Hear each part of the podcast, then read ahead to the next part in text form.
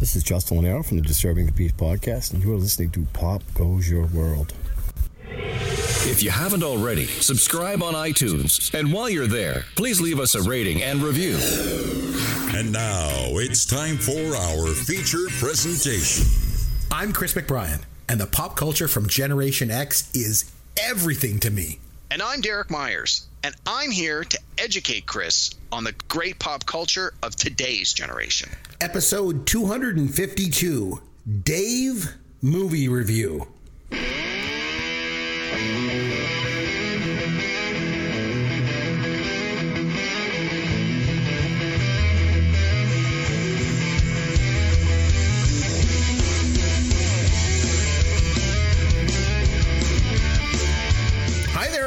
McBrien along with Derek Myers, and this is Pop Goes Your World, the pop culture podcast for the generations. Once again, we're taking a look back on a film celebrating a major milestone. And this time out, Derek wanted to go back and review Dave, which is 30 years old this year. Derek, we've taken a little bit of time off. Wow, what have you been up to lately, my friend? Uh, you know, just uh, spend a little time with some friends and family. We had the uh, the long Easter long weekend last weekend, so uh, you know, personal time got in the way of uh, podcasting time, but it's always uh, always time well spent when you get to do it with friends and family. So we're back, and uh, we'll We dive are. right back in. Yeah. How about you? What was your what was your uh, uh, Easter weekend like? Uh, it was pretty good. I did. I also, like you, I spent some time with family. I, uh, you know, kind of enjoyed myself. So uh, yeah, it was all good. Kids found some eggs. Uh, when they went to bed, I stole the eggs. Don't tell the kids. Just a chocolate eggs, you know. Now, Chris, I seem to recall you have a tradition. Yeah, Yes. on the Easter long weekend, you go to visit family. There's some mm-hmm. racist uncle there you don't like, so you go to the guest room and watch Star Wars, which Yeah. always seems to be on TV on the Easter Yeah. weekend. And sure enough, it was on the local TV Yeah. this past weekend. Did that play? did that? Did that? Do we get a repeat of history here? Did that happen? Well, first of all, I hope my family's not listening in any way, shape, or form to this podcast. So, so normally that is what I do. I go there. I don't like dealing with all the racists, so I just go into a little room by myself and I watch Star Wars because it's you know on every weekend. Here in Canada, they play it on like Easter weekend and Thanksgiving weekend for whatever reason, which is great. And of course, this year they decided to move the venue to a different person's house, so I was stuck downstairs the whole time. So I had to watch the watching Masters. What's oh, that? watching golf. Yeah, okay. watching golf. So, yeah, you know, it, it was all good. So, um, is there anything new in the world of pop culture, though, my friend? Well, it's funny you ask it that Mm-hmm. way because not only are there new things, but they are literally new things. I have a couple of movies and a documentary, and they are Educate all me. all like from the last year. So, All right. let's start with the brand new one. Last weekend, my friends and I had a chance to go and see the Dungeons and Dragons movie. Mm-hmm. Oh, right Honor up your alley. Thieves. Right Yeah. up your alley. Oh, geez. Yeah, so of course I had to go see it with my one of my two Dungeons and Dragons groups. These are the guys that I've known since high school, and we play Dungeons and Dragons every weekend. So instead of playing last weekend, we went and saw the movie together, and it was great. Uh, we had a great time. Oh, it was good. really The movie good. was good. Yeah, we really enjoyed it. There was a ton of Easter eggs for people who are familiar with the game or even moderately familiar with the game.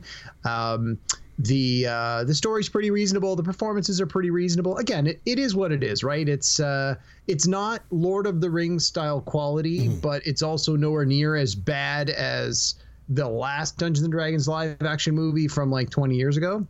It's got quite a bit of humor in it. Um, I think There was there was also a Dungeons and Dragons cartoon back in the eighties. Did you like that one?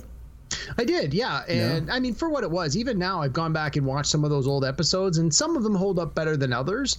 But uh, yeah, no, it was it was it was a decent movie, and I think it's rated PG. Like, there's no the violence in it is like video game style violence, like something you might see on a regular TV show. Like, there's no blood and guts kind of thing. So I think this will appeal to a broad audience people that are like in my age demographic that grew up playing the game can go to see it and enjoy it. They can bring their kids who I think would enjoy it as well.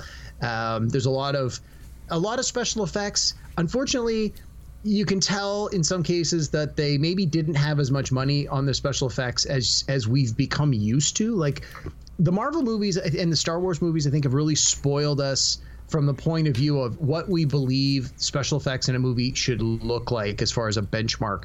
And then when you get a movie that comes along that maybe was rushed or had last minute changes or didn't have that kind of a budget, they do what they can with what they've got. And on its face, it looks good. But when you really start to scrutinize it, some of the things are like, yeah, that kind of looked fake.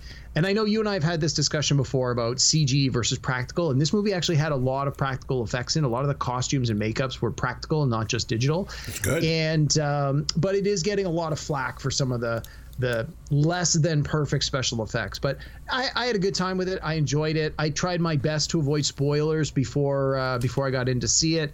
There were only a few little details that had been spoiled prior to me going in, so I, I really enjoyed that. Um, I, I didn't even know who half the cast members were until they showed up on screen, which was great.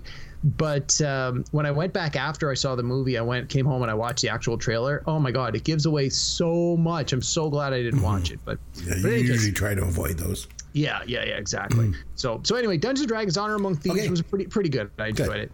Uh, then I had a chance to watch a couple of new ones that just dropped on uh, Crave HBO here in Canada in the last month. The first one was the latest offering in the Jurassic Park franchise. It's called Jurassic World Dominion, and so this is the I've actually seen that one. yeah, so this is the third Jurassic installment of this Jurassic World. It's the ones Mm-hmm. with Chris Pratt and Bryce Dallas Howard uh, as sort of the two main boy girl combos. Mm-hmm. Um, I actually enjoyed. You know, the last one I thought was pretty decent. Uh, this, this, uh, it's not a reboot, but this sort of Jurassic World: The Next Generation, they've been okay. I mean, again, sort of like with Dungeons and Dragons, it is what it is. If you sort of know what to expect going in, uh, you're, you're going to get exactly what you expect. And I, someone asked me, they go, "Oh, did you see this new one? What's it like?" I go, "Well, I don't want to root it for you, but there are dinosaurs, and the people think they can control the dinosaurs.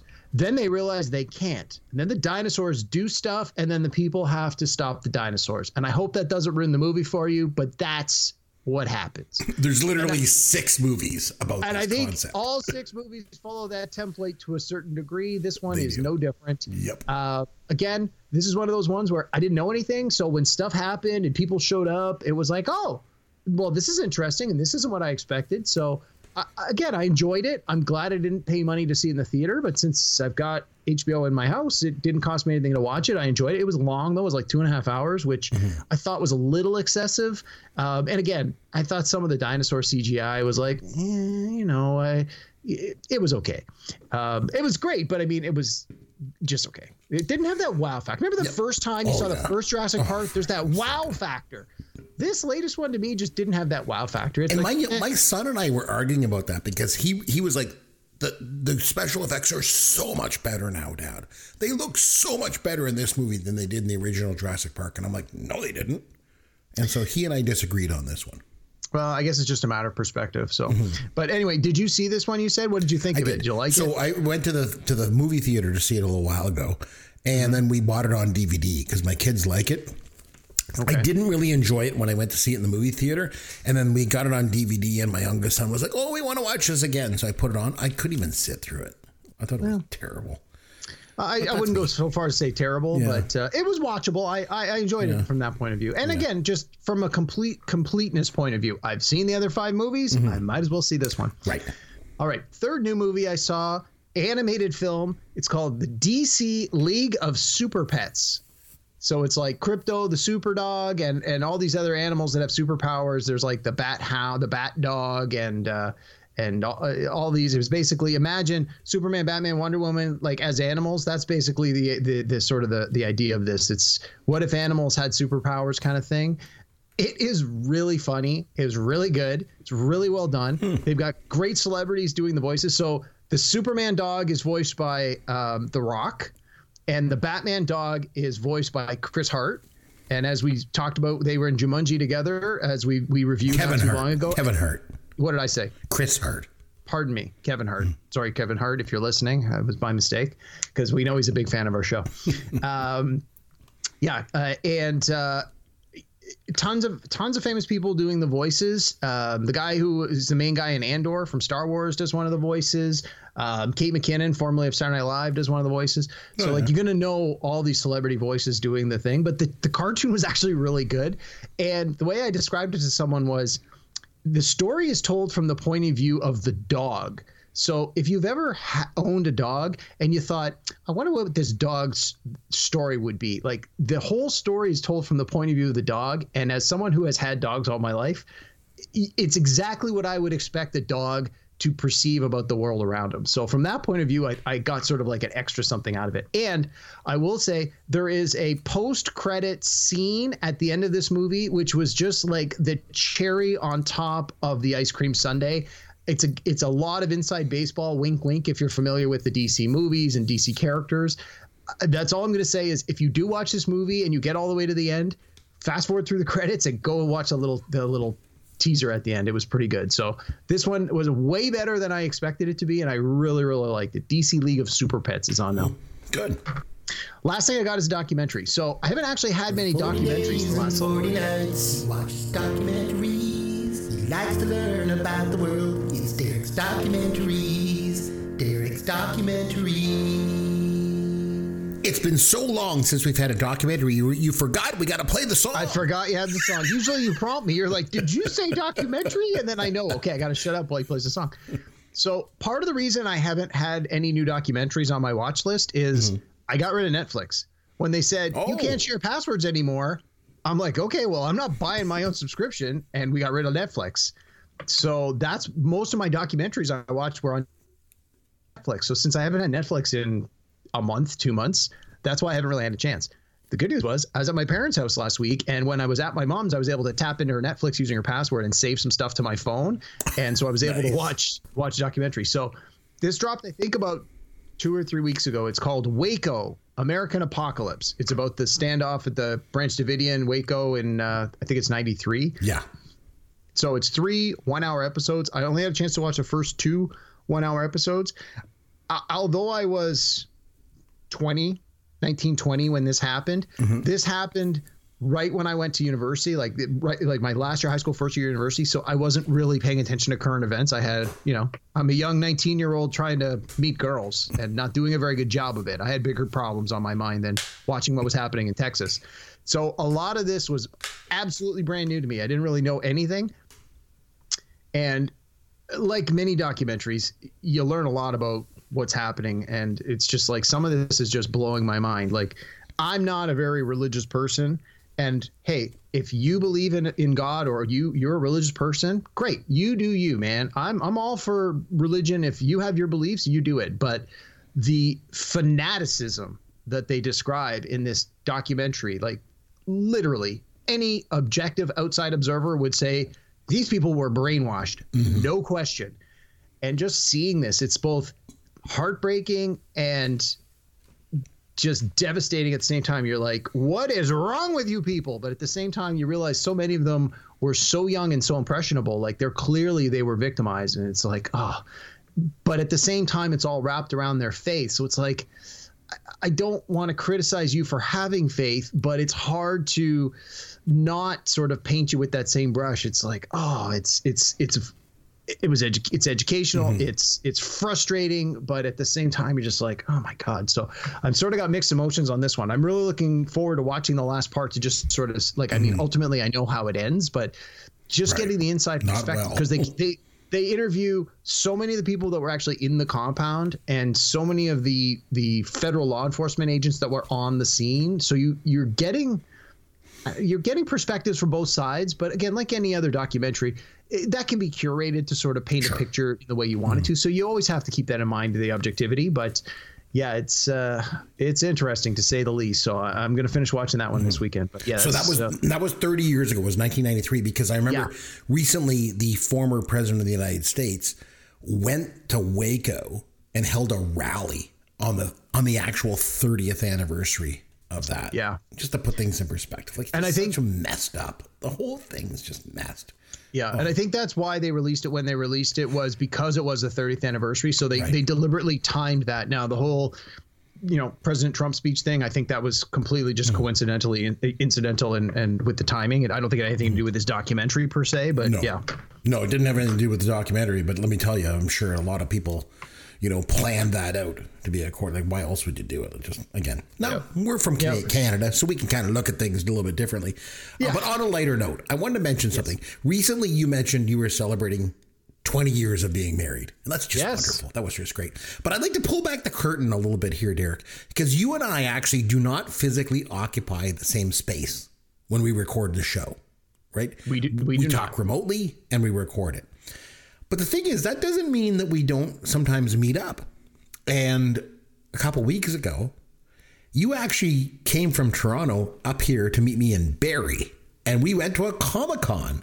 And then we Yep. hit some local comic book stores together. You got some great books for your collection, but Derek, I too also made out pretty well. So here was the haul that I made from our day together. I got a cracked Jaws 2 parody. I got a cracked magazine Love Boat parody.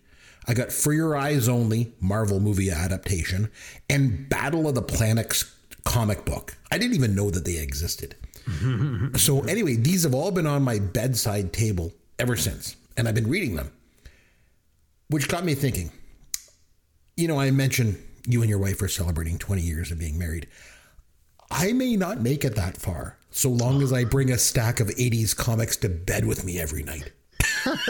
At least according to my wife. So there's always. You said that. one of them was the Love Boat. Come Yeah. on, you got to be able to find some common ground with the wife in the Love Boat. At the I end of every episode, don't the couple make up and have a happily ever after? Yeah, usually. Or at the very least, uh, Doc Bricker comes in and steals your woman. So we'll see how that works out. All right, here, let's do this.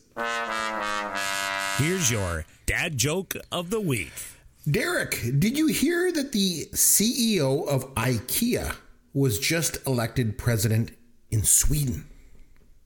No, I did not. Yeah, he should assemble his cabinet by the end of the week.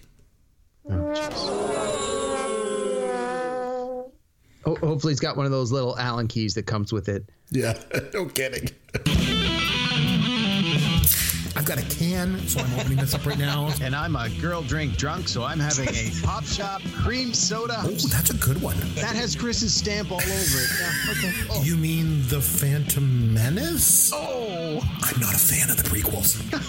Okay, fair enough. I used to be a, a somewhat successful podcaster in the world of fantasy baseball. Oh, Dax! Oh. oh, man. So, Derek, I want to open up this movie review with a question for you. Sure. Um, so, as you know, we wanted to go back and, and look at a movie celebrating 30 years since its release this week. And it was over to you this week. And you wanted us to review the Ivan Reitman film Dave. So, my question for you is why this movie? All right, a few reasons. Uh, number one, uh, from time to time, I go back and listen to our old shows. Okay. And partly I do that because I forget what we talked about. I want to redo the trivia. Plus, you know, it's hard to improve if you don't have a chance to listen to where you've made your mistakes. And uh, in an older episode, it might have actually been in one of our greatest hits episodes where where we put all the trivia ones together, where you in, in some conversation you had mentioned that you have never seen this movie i think i had brought it up and said oh that was like blah blah blah dave and you're like i've never seen it so i made a note if there's an opportunity down the road for us to watch this we should watch this because i think there's a lot of things in here you're going to like and then um, the other one of the other reasons i wanted to watch this was in light of the political landscape in the united states our neighbors to the south um, As we've mentioned previously. yeah, things have changed significantly in the last, let's say, 10 years or so. Um, not all of it for the better. And over the Christmas holiday, they were rerunning episodes of The West Wing on, I don't know, one of the channels. Every day they would just run like 10 episodes in a row over the 10 or so days over Christmas. And so I was actually rewatching a lot of The West Wing episodes.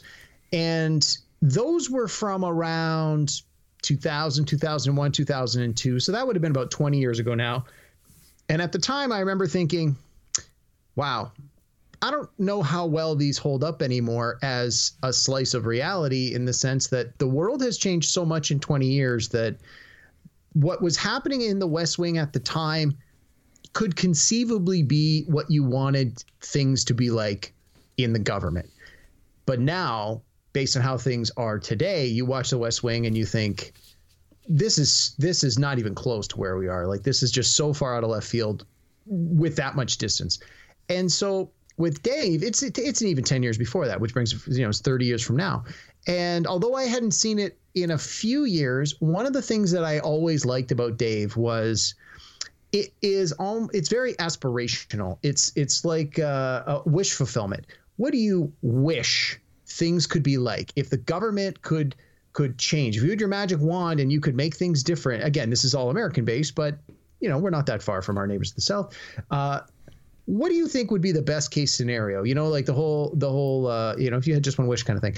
And so that was one of the things I always liked about this movie was you had uh, essentially a nobody, an everyman kind of character who is has a good heart but never has had really an opportunity to do a, a whole lot with it is given the opportunity to do amazing things and what's the best possible outcome out of that and i think this movie does a really good job of that and it makes you feel good it reminds you that not every politician is corrupt. Not every politician has an agenda. Not every politician is uh, aggressively trying to backstab their opponent. At least I, I hope they're not. And this this is one of those movies where you you sort of can remind yourself that although what we see on TV can be very adversarial, you would hope that there are still a lot of people in a lot of levels of government that really genuinely want to do the right thing for the most people and uh, it's it's it's just such a positive message in a time when we could really use some positivity surrounding government. Uh, so that was another big part of why I wanted you to watch it. So. So yeah, lots of good reasons. Uh, that being said, I thought so. It was interesting. I had never seen this movie coming into this week, and it, it it was also never on my radar back in the day. That I was like, oh, that's a movie I got to see. I got to see. It just kind of like escaped me. It just kind of flew under the radar for me, and and I think like having watched it for the first time this week, I guess I can I can kind of understand why. I, I thought it was okay. Um, I like the aspirational things like you mentioned, but I, I've actually had some problems with the casting, which I mean we'll come back to in a second. Okay. Okay. So let's first of all just take a bird's eye view of this movie. It was directed by uh, Ivan Reitman, as I mentioned. It was released on May the seventh, nineteen ninety three, and had a budget of twenty eight million dollars, but it took in 63 million at the domestic U.S. box office. It took in 92 million worldwide. So Did okay. um, not bad. The $63 million uh, in the US was good enough for 13th place at the domestic box office that year.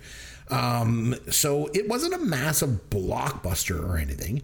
But I mean, it did finish ahead of movies such as Son of the Pink Panther and Carnosaur and Ernest Rides Again. So it kind of beat out those movies. So that was good. It was nominated for an Oscar, too. I don't know if you know that. For Uh, Best Original not know that. Screenplay.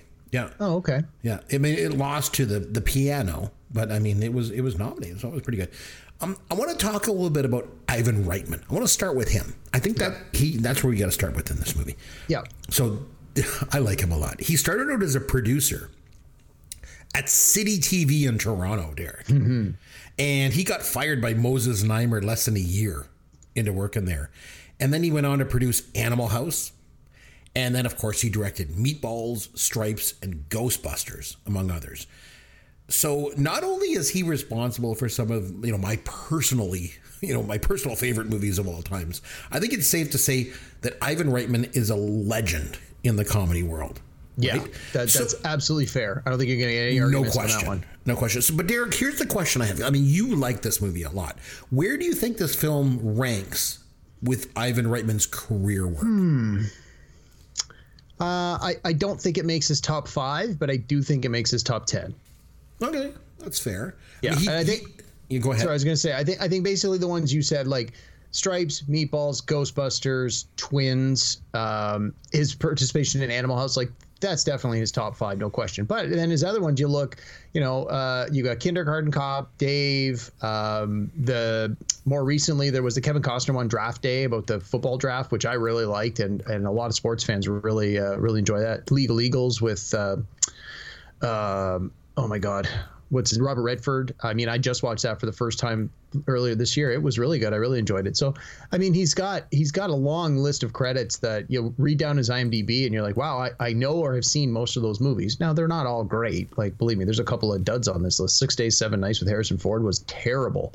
Um, but uh, yeah, I th- I would say Dave is probably. Yeah, between six and ten, I think is probably the right place. He died last year. He was 75 years old, but his son, Jason Reitman, is a film director. He did Juno and Up in the Air. And his Thank daughter. you for smoking. Yeah, that's Have you right. seen that, was one? his- Thank you for smoking. No, I have not. That was his Oh, first one, right? And then his daughter, Catherine Reitman, is an actress. She's in Working Moms. She's the one with the really weird lips. My wife started watching that show, Working Moms. I'm not familiar with it. I couldn't watch it. I struggled with the lips. I don't just call me crazy. So anyway, I want to talk a little bit about the cast of this film, Dave. So Kevin Kline, he was a real thing for a while there, wasn't he? Yeah, absolutely. Like he was like really well respected actor. Like he won an Oscar for best supporting actor for A Fish Called Wanda in 1988. He won three Tony Awards back when he was a stage actor. He did uh, he did the, the Pirates of Penzance in 1981. Did a lot of musical theater when he was younger. Yeah, I was gonna say he. Uh, I always. Um, I knew that that he was like a song and dance man. I think he's underrated. I think people that only know him from sort of his biggest movie hits maybe don't realize that he is as talented as he is. Um, I know more recently he's been doing uh, a lot of voice work for cartoons. He's one of the the main characters in the Bob's Burger cartoon, and so every week when we watch it, we're like, there he is, Kevin Kline." You can hear him on there. He's the he's the the landlord. So, and talk about a movie debut. He he played the lead male character in Sophie's Choice in 1982 for his movie debut. And then he went on to do The Big Chill, A Fish Called Wanda. He did this movie, Dave, and then In and Out. So he was really good in In and Out. Mm, yeah, and I think although he's worked steadily, he hasn't really had the success that he had earlier in his career, especially critically speaking. I think, but obviously Yeah. you liked him in this movie, did you? I did. I thought he was really good, and I think uh, so. I watched this movie with my wife. She really enjoys this movie, and she actually knows more of like the behind the scenes and the trivia and stuff. So she was constantly pointing things out to me as we were watching it, and she brought up a good point that movies like this, where an actor gets to play different characters. Um, it is like a dream come true for us for perform. I mean, you did performance work, right? You were an actor. Uh, I would think that this kind of a role where you're a character playing another character within the context of the thing gives you an opportunity to demonstrate your talent. I can, you know, I can can believably perform as these two different characters so that when I'm on screen doing things, you know, based on my voice, my mannerisms, how I'm behaving, who's who. And the fact that it's you have the president character and then you have the imposter, Dave, and then Dave has to pretend to be the president. So it's that whole Victor Victoria thing, the man pretending to be a woman, pretending to be a man kind of idea where it's the the Everman pretending to be the president who, you know, so it's uh it, it really it really gives him a chance to to stretch his wings a little bit. Uh, This is where I think I disagree with you because I think that he just when he was playing the president, he was just Dave being the president. I felt, and, I and like I mentioned earlier, the problem I have with this movie is the cast. I think Kevin Kline is a great actor, but I feel like he was kind of like he wasn't irreplaceable in this movie. You know what I mean? Like I mean, some movies you just you can't even think of another actor playing the part, but I didn't get that sense in this movie. Do you agree with that? Uh, yes and no. So I, I do agree on its face with what you've said, but I think that the real trick here is how much of the performance needed to rely on comedic ability. Like this, this role could be very different with a more serious performer who wasn't there to like get laughs. Like I wouldn't call this movie a laugh out loud comedy. I would call it like a light Right. drama with funny parts. And I think if you had a more uh, again, I don't mean this in a derogatory way. If you had a more polished actor who was more serious and brought a more serious tone to this and played these two characters of, of Dave and the president sort of with a more serious uh, uh, tone, I think it would still work, but I, I, th- I don't know if it would get to where Ivan Reitman wanted the vision to go. But I think the other way, if you got someone goofy, like let's say someone like Jim Carrey came in to do this, like I think then you go way too far in the other direction and you just have Ace Ventura as the president. And it's like, again, if that's the kind of movie you want, great. But I think that's why you want someone like Kevin Kline. He can play that sort of lighthearted and play it for laughs. Um, but at the same time, at least when I'm watching it, I can believe that he is also there as the president. Like I think he's got the the the ability to sort of swing in both directions. Whether or not you felt he brought his A game to both sides of that in this movie, sure, that's up for debate. On a personal note, uh, one thing I will say about Kevin Kline is he married um, Phoebe Cates. Oh my God, yes, Like early in his career. Now he was quite he was quite Give him a round of applause. on behalf of Gen X teenagers everywhere. Kevin Kline is living the dream. Let me tell you. And and the thing is, like, uh, unlike a lot of uh, marriages in Hollywood, they've stuck around. They've Yeah. been married forever, you know. And he was quite older than her when they got married, but uh, they've they've they've remained married. So I mean, good for them. They're like they're like they're like you, Derek. they have Yeah. like you know they must have this- two TVs the same size. exactly watching Fast Times at Ridgemont High on a continual loop. So so there's that. Um, so Sigourney Weaver. I feel like you probably like Sigourney Weaver more than I do. I mean, I thought she was good in Alien, and she was. I thought she was drop dead gorgeous in Ghostbusters, and I know Aliens, the sequel, is one of your all time favorite movies. I know your wife really likes that movie. I didn't really care for it all that much. I remember when we reviewed it here on the podcast, I didn't like it, and you, you were like. You basically told me that your wife and I can't be friends anymore. Yeah, because I didn't like whatever. Whenever, I give her your hot takes on some of these things, she's like, "You gotta unfriend that guy." I like, know. I thought Sigourney Weaver was okay in this movie, but again, I kind of felt like her part could just have easily been played by an, another actress.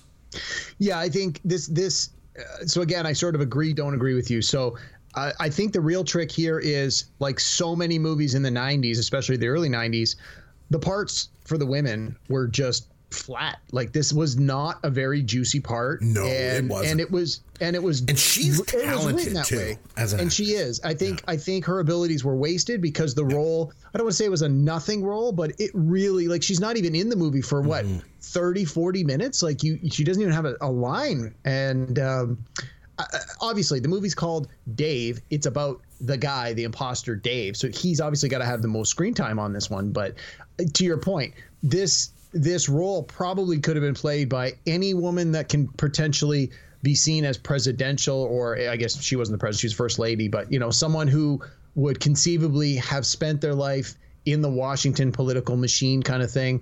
Uh, which I think Sigourney Weaver definitely portrayed that, but I think the material they gave her to work with was sort of, and so she did the best she could with what she had. But man, they they sort of gave her a turd sandwich and said, "Eat it and make it look great." And And if you think about the character, in, like in this film, there's a lot going on there. They have a lot going on between them. Yeah. Pre- the real president and her, mm-hmm. and I felt like I feel like she missed the, the opportunity to make the most out of her scenes. I don't know. That's what I. Yeah, I was really disappointed in her performance. To be honest with you. Well, uh, again, I, I I don't know, but from what I've read over the years, it, you know, the '90s was a long time ago, and a lot of women that that tried to exert what was rightly there, you know, that when they would try and say like, "Hey, I think this should be this way," would get shot down or would risk being you know labeled in such a way as difficult to work with. So again i don't know if that's genuinely what happened. Clearly she's worked with ivan reitman before so i got to think they had uh, you know a decent working relationship but it wouldn't surprise me if you know someone as she she seems highly intelligent and and she's definitely a strong performer it would not surprise me if we found out that she had a whole bunch of ideas or tried things certain ways and was just basically shot down. It's like sorry we're still in the 90s here we're not going to give you this freedom so And I, mean, like we I don't know but I, I wouldn't be surprised to find out that that's what happened You could very well be right. And like we just mentioned, like the movie was nominated for a uh, a best uh, uh, uh, a best screenplay. screenplay. So the script is apparently strong, but the script is really poorly written for her part. I thought so. This is it's interesting. Um, I wanted to also talk about Charles Grodin because he basically he- made a career for himself as a character actor. But I mean, man, he was something else. I always liked him. And I like the fact that in this movie, he gets to play a good guy.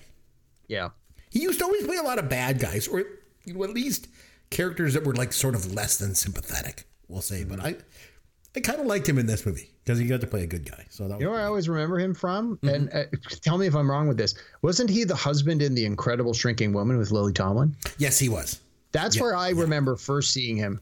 And uh, for some reason, whenever I see him on screen, that's immediately where my mind goes. I know that's a really deep cut, man. no, he definitely wasn't that. Okay, so I also want to mention Laura Linney. So wow, is she ever young here? Yeah, you know, she's in it for like ten seconds, but she's uh, not. She doesn't have a big part, but I gotta say, I love Laura Linney. I think, Mm. I think she's talented. I think she's beautiful. She is one of these actresses that just lights up the screen whenever she's on. Yeah. I think anything she's in, she makes better just by being in it. Yeah, And she, yeah. I think she is one of my favorite actresses. Like she's, like you said, small part here, but but she's good. But Very she small part really started out doing small parts in her career. Like other than Congo, I guess. But I mean that movie was dumb. I mean, so this was not her movie debut because she had a small part in uh, 1992 with Lorenzo's Oil. But but but she, I think she's always been memorable.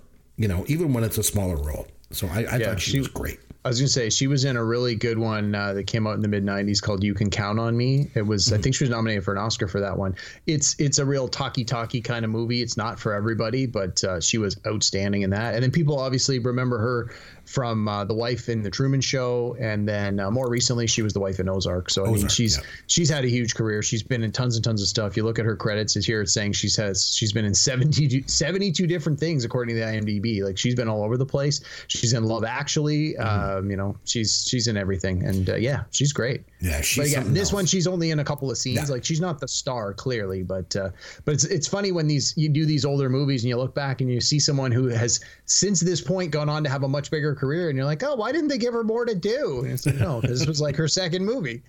Uh, Ving Rhames, I also wanted to mention. 'cause There we go. Obviously, we know him best from Pulp Fiction, you know, Marcellus Absolutely. Wallace, right? Yep.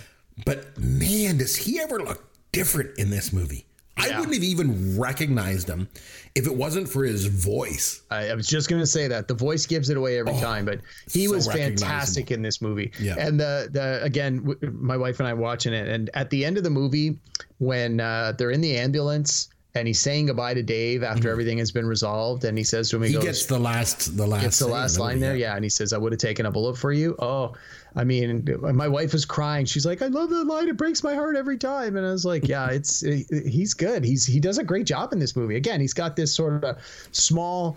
relatively inconsequential part but he's there as playing the secret service agent so he's in a lot of scenes and he just like like a secret service agent supposed to he's just sort of standing there as part of the background but but he has some good lines and uh, and he has that great line at the end Yeah, like I say, I didn't even recognize him. I thought when I first saw him on screen, I thought he looked like the scientist from Poltergeist. That's who I thought it was. I didn't recognize him at all. But uh, also want to mention there's like a blink and you'll miss him Stephen Root cameo in yes i thought i thought that's who that was because he was in he was uh, in Barry. He was Fuches, and he was in Office Space, that movie that you made me watch. he was the guy with the Milton stapler with the Yeah. glasses and the stapler. Yeah. Yeah, he was in news radio too. But there was a lot of cameos by real people in this movie, which I thought was interesting, like Jay Leno and Tip O'Neill. I noticed right away. Yeah. A lot of politicians were in there Yeah. as themselves. Larry King, Helen Thomas, Arnold Schwarzenegger. So the, I guess the question I want to ask you at this point is: Do you think that the film holds up? Is it dated? Well, I do think it holds up for for its time period. As I said at the beginning, you watch it now, it's a fairy tale. Like th- you, people going to watch this without if they have no context and you just show this to somebody now, they're like, "What's this? This like this is not something that could ever happen. Why would you waste your time telling this story?" And I think even in the '90s, this was almost like a fairy tale then. Um, but I do think it holds up because I like the overall message that, at, you know, a single person whose heart is true, who is trying to do the right thing, who is trying to uh, help people, given the right circumstances, will find a way to do the right thing. And uh, so, from that point of view, I definitely think it holds up. When I, I I watch these old movies, I always try to think like, are they dated? Like anything that stands out. One thing that jumped out to me was Camden Yards, because Oh, I mean, I'm a big baseball pitch, yeah. And and like I'm telling you, that was the ballpark back in 1993. So of course they make a movie in '93 and it's going to be in a ballpark. They got to show Camden Yards. I thought that was interesting. But I want to go back to what you mentioned something previously about politics Okay. and, and and sort of political scandal as it was, and how different it was considered in 1993 versus today. He gives his speech to the joint sessions of Congress, Mm-hmm. right? And he says, I'm accused of illegally influencing regulations on behalf of major campaign contributors. interfering with an ongoing Justice Department investigation, and violating federal election laws in the area of campaign finance. This was known as a Monday in the Trump administration. Yeah. like Yeah. I mean, like it seems so quaint almost in a lot of ways. You know, it's like how like this is like scandalous politics in this movie. After we've just lived through four years of abject corruption and scandal on this historic scale, like this is like mild stuff. I thought, Yeah. you know, like that Frank Langella is like, okay, I'm accusing the president of 15 acts of wrongdoing you know, and it cost the president his job. In 2023, Donald Trump had 34 felony charges in his first indictment of several, I'm sure. And Republicans are like, yeah, all good. Yeah, he's still our guy. like things have changed so much, you know, since Yeah. 93 politically. It's just crazy. I also noticed Ben Stein. Did you notice he was hit? Yep. Yeah. Well, I mean, he, he, he, his background is is as a political consultant and writer, right? Like Yeah, that's he was that's where for he, Nixon, right? Yeah. So I mean, he's got ties to politics. Um, And he, I of mean- course, in this movie, he's on the side of the bad guy. So some Well, things don't change, I guess, right? So let me ask you this: This is Yeah. one thing that I, I maybe I either missed or or I, I maybe deliberately was not specified was Mm-hmm. what political party was this president supposed to be a part of? I I tried to pick it out as I Mm-hmm. watched it, and it kind of seemed to me like it was deliberately not mentioned. It was maybe not I just missed It It was not mentioned, Yeah. but I think it was quite clear that he was a Republican.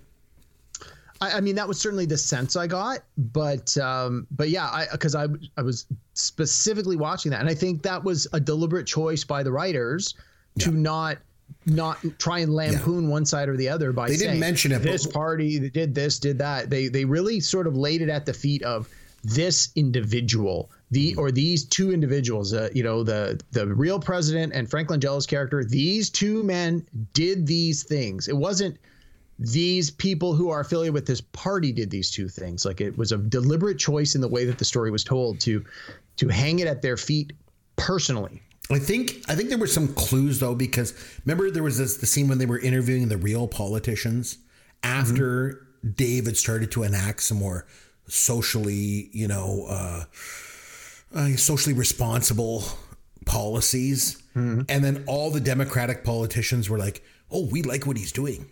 You know, his policies are helping regular Americans. You know, they're good for the country. And the Republican politicians are all like, how are we going to pay for this? you know, so some things never change, I guess. Yeah, I think yeah. they were definitely alluding to that. I wanted to mention something. I want to make some comparisons between this movie and a movie that I really like called Heaven Can Wait.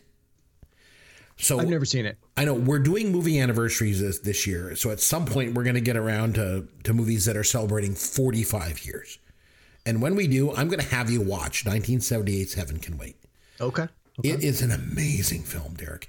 And and anyway, the reason that I bring it up is because I, I feel like there's a lot of similarities between these two movies. So, without giving away too much from Heaven Can Wait, it's basically um, a, a movie about a guy who dies, but not really, because his guardian angel takes him out too soon. So the guardian angel has to find a new body back on Earth for him to go into. Okay? So he he basically assumes the identity of somebody else, a rich and famous businessman. But really, it's about this likable guy who takes the role of a non-likable guy, and then makes people start to like him because he does the right thing.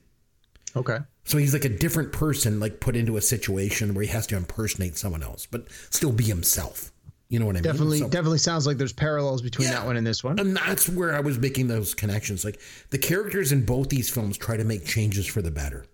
Like like there's the budget scene that stands. It's My favorite scene of the whole Oh, movie. It's so good. So he's he basically goes through the budget in the meeting room and he's like getting people excited about doing things that are right and just.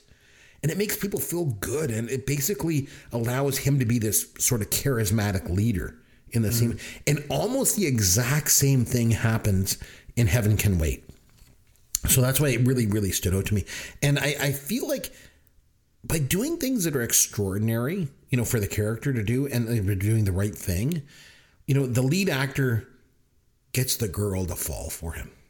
Yeah. You know, so there's that parallel between the movies too. But that's not all because Charles Grodin was also in Heaven Can Wait. So, so Oh, really? Yeah, yeah. So there was that too. Um, any scenes in this movie other than the, the you said you liked the budget scene It was your favorite scene? Budget scene's Any other scene. scenes that you really really liked?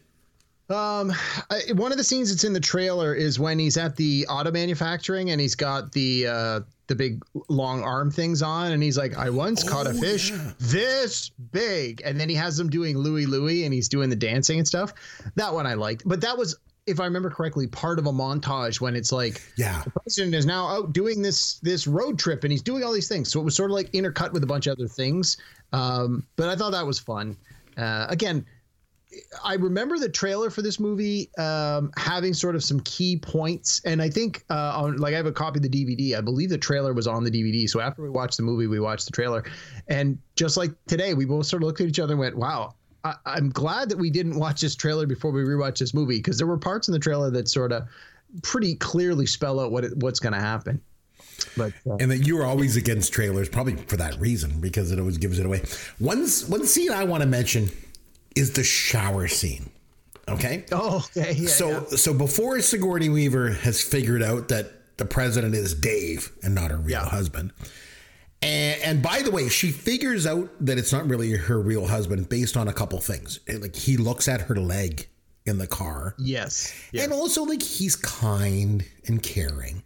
But before she figures this all out, there's a scene where she goes into the bathroom and he's in the shower. And it's like this glass shower. And he's in his, in his back is to her. And she opens the shower door and he turns around to face her. Well, he doesn't turn around at first, and then she says, Yeah. "Turn around." Yeah. and he does. And, yeah. and he, but, he, but he eventually turns around and, and faces her. Isn't this where she should have figured out that wasn't really her husband? I mean, like, he might look and sound just like him. But this would be the real test, wouldn't it? Well, I, mean, I guess it depends on how cold the shower was. Well, I guess. I mean, because either she'd be like, "Oh, you're not my husband," or she'd be like, "Oh my, you're not my husband." You know what I mean? Am I right here? Yeah, I, I suppose. I mean, it could also be uh, uh, depending on how long it's been since they've seen each other naked. Like it could have been a long time. Maybe they do it with the lights off. Who knows?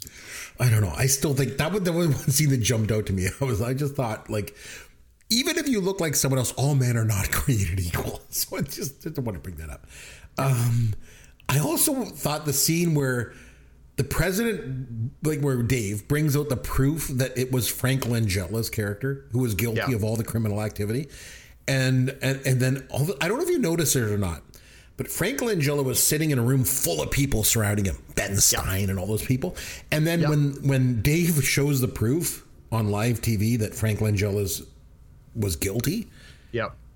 all of a sudden Frank Langella is just sitting there alone in the room. It's like they all cleared out. Did you notice that? Yep. It just really stood out to me because again, compared to now, we're like, oh, we'll just stand by our man. Like there, they were like, we're out of here, we're gone.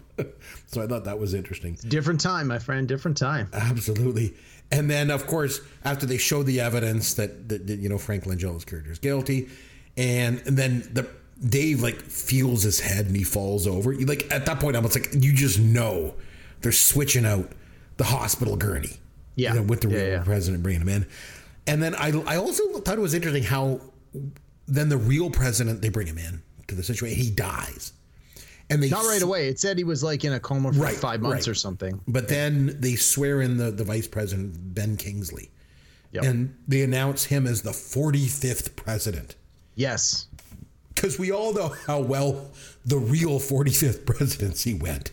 So again, hindsight being 2020. And then I thought it was interesting way to tie the story together that Dave goes back to the temp agency because he's Dave mm-hmm. again. And the tables get turned because the former first lady, Sigourney Weaver, she comes in and now she's the one that has to go incognito Yeah. which I thought was interesting. But um, but again, I don't like just kind of remind me to tie things up. Why it is that you love this movie so much? Because for me, Yeah. it was just okay. You know, Yeah, well, again, it's uh, it's that idea that it's this fairy tale. It's this um, this idea that um, you know change can happen if one person has this idea and is given an opportunity and it's it's the it's the morality tale right? That that good will ultimately win out in the end. And and you don't always see it in this kind of a forum. You you know you'll often see these kinds of things where it's like the whole uh, you know, like I like a lot of fantasy and science fiction kind of movies where it's the the the rough and you know the one guy against the aliens or the one guy against the dragon, and it's like you know that kind of thing. But this is this is something with a more contemporary uh, flair to it, where it's okay. Well, what if this was in a political arena? What if you what if you became the president for whether it's one day, one month, one year? What if you became the president and and your uh, you know noble and true self were put in a position of power where you could implement real change, what would you do with it? Because this movie could have gone very differently. Dave could have got in there and then found out, hey, I'm going to be the president, and he could have been every bit a jerk like the real president was. He could have tried to take advantage of it. He could have tried to give all his friends jobs, but he didn't do that. They they they tried to to set it up early enough in the movie that this is a good guy who's looking out for the little guy. He's doing what he can, and he when given this opportunity, those qualities exemplify themselves and, and come out. It doesn't, it's not their typical story now where it's like, oh, well, now that I'm in a position of power, screw it. I'm going to hurt people like I got hurt. And so that's, that's a big part of why I like this is the idea that it's the, the, the morality tale of, you know, the, the, the, the little guy can do good if, if given the right circumstances. I guess for me, I just, maybe I just came into this expecting a lot more, especially considering the fact that Ivan Reitman was involved. Although, well, and I'm just yeah. That's what I was going to say. And also, I'm just looking up the screenwriter for this. And so, like, this, the person who wrote this one uh, is, uh, sorry, it is Gary Ross. Mm-hmm. Gary Ross also wrote uh, Big, starring Tom Hanks, mm-hmm. and he wrote Pleasantville, which was we reviewed a long time ago. I, like I know we one. both really like that yeah, one. I like that. Um, you know, of course, he also did the Hunger Games adaptation from the novel, but he didn't write the novel, but he adapted it. So, I mean, yeah, he could do he could do good and bad along the way. So, I guess with like when I think of Ivan Reitman it's almost like like his career is split into two for mm-hmm. me. It's like Meatballs, Stripes, and Ghostbusters, and then everything else. It's almost like two for me, I guess, and this one falls into the the the the, the latter of the two. So, do you want to rank it out of ten for me? Probably give it uh, six and a half or a seven. I'd probably say Ooh. a seven. I had a good time with it this okay. time around. Because I would give it a six out of ten. So we're pretty okay. close on it. Yeah. So I mean, yeah, not that far apart. Yeah. All right. All right. On that note, let's have some fun with Caveman. Okay, Derek, I think I'd like to play a little bit of a game that we call Pick the Flick. Yeah, pick the flick. You get the synopsis, then pick the flick. You get the year, pick the flick. So this one should be pretty straightforward. I'm gonna what I'm gonna do is I'm gonna give you the the year and the synopsis. You just guess the title. And the common thread here is just like this movie Dave, all the movies have a man's name in the title. Okay. This is pretty okay. easy, right? I mean, you should be able to get this. All right. So 2003, we're going to start with.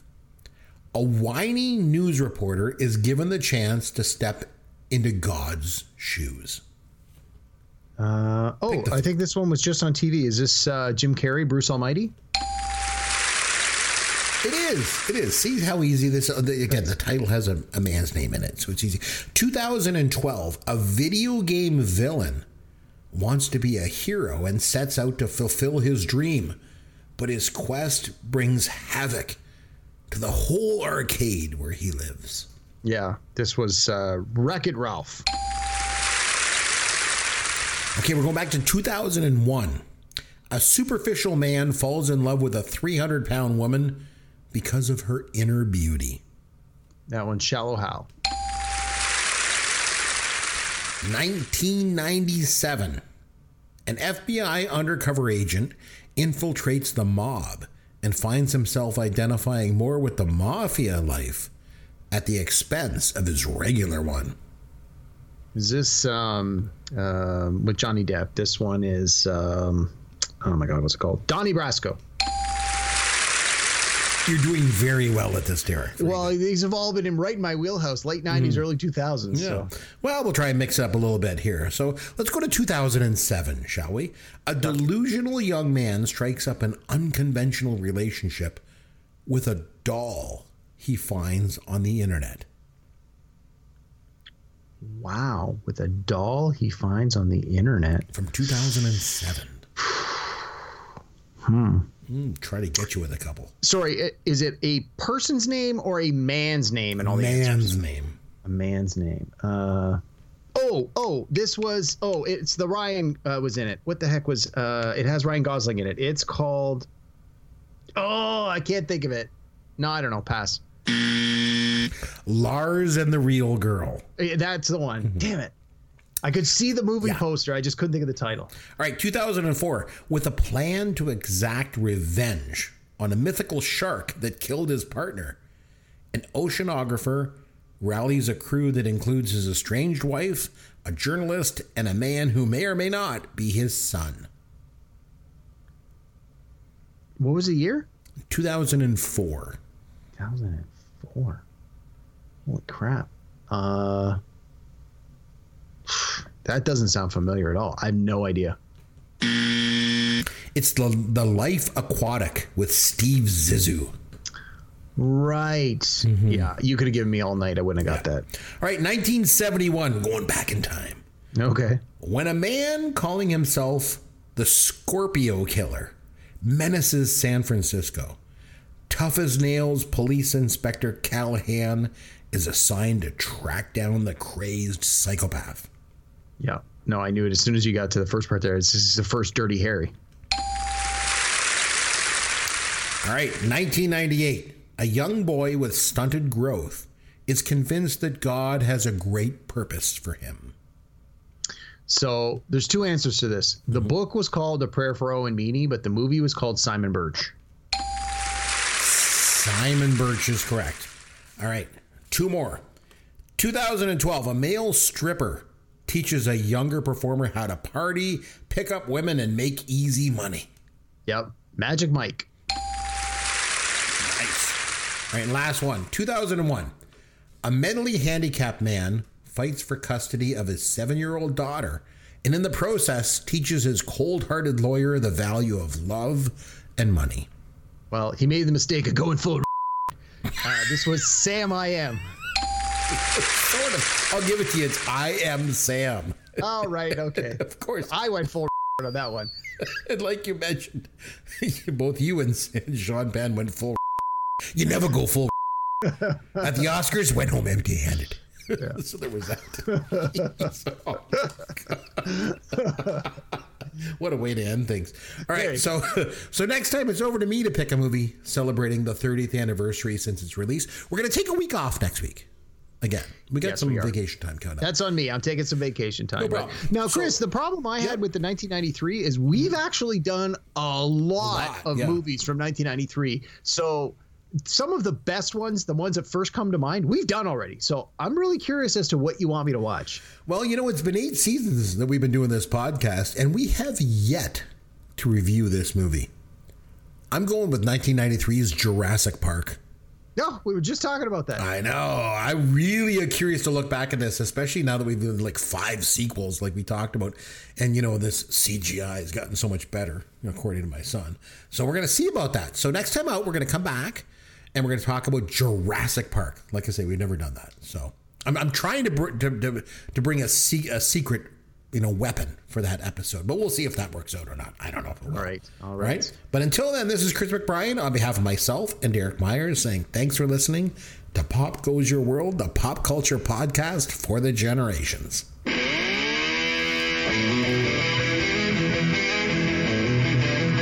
Thanks for listening to Pop Goes Your World. You can contact Chris and Derek at popgoesyourworld.com. Please take a minute and review the podcast on iTunes or wherever you download and listen to the show.